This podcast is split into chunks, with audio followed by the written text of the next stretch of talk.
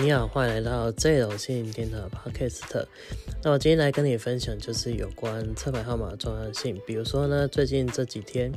我们可以看到林志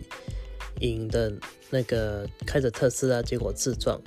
然后呢就是的新闻在报嘛。那那时候我就当下好奇说，哎，他的车牌号码大概多少？要去找找找，好像叫 R E B， 就是零一九五。那其实呢，车子本身它就是自带根茎煞气，就是一个白虎，所以它本身就是一个绝命，所以就是一二二一一九，然后六九九六，哦，四八八四三七七三这样子。所以呢，其实它本身就自带根茎嘛，所以它是绝命的磁场。所以这时候呢，就是车牌号码当然就是要全吉星对最好，因为车子本身就是一个煞气，所以用全吉星来。来就是化解它是最好的，所以不要再有其他的凶星这样子。所以呢，比如说现在因为它那个林志颖的车子它是算租贷车，因为前面一个 R 嘛， R 就是一八一四，所以它就有五鬼，五鬼容易产生意外的意思。所以呢，其实呢，从后来我查到它的车牌号码就是 R 一八。那一八呢，其实呢就是很难去，因为车子本身就已经跟进又一个无轨一八意外，所以就是比较容易有危险。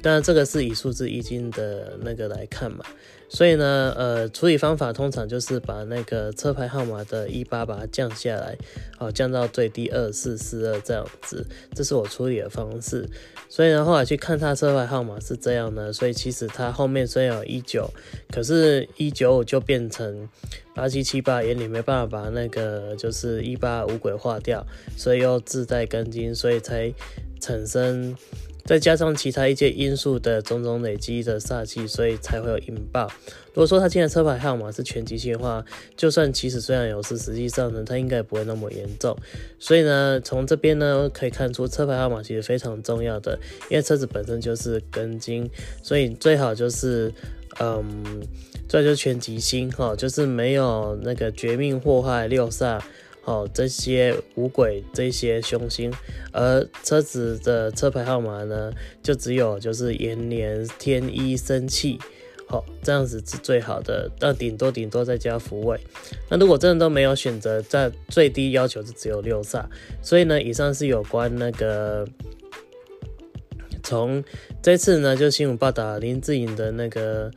就是特斯拉自撞的那个车子的车牌号码来看，哦，它的吉凶。所以呢，我们有时候呢，就是其实开车在外嘛，车子本来就是在行动，所以它本身就带有危险，所以最好是全吉星，就是这个意思。好，以上是有跟你分享，就是整个车牌号码的全吉星的重要性。那我是这个心灵殿堂的 Jason。哦，那如果说呢，你觉得这个分享对你来讲有帮助的话呢，哦，你也可以分享给你亲朋好友。那我们下一次见喽，拜拜。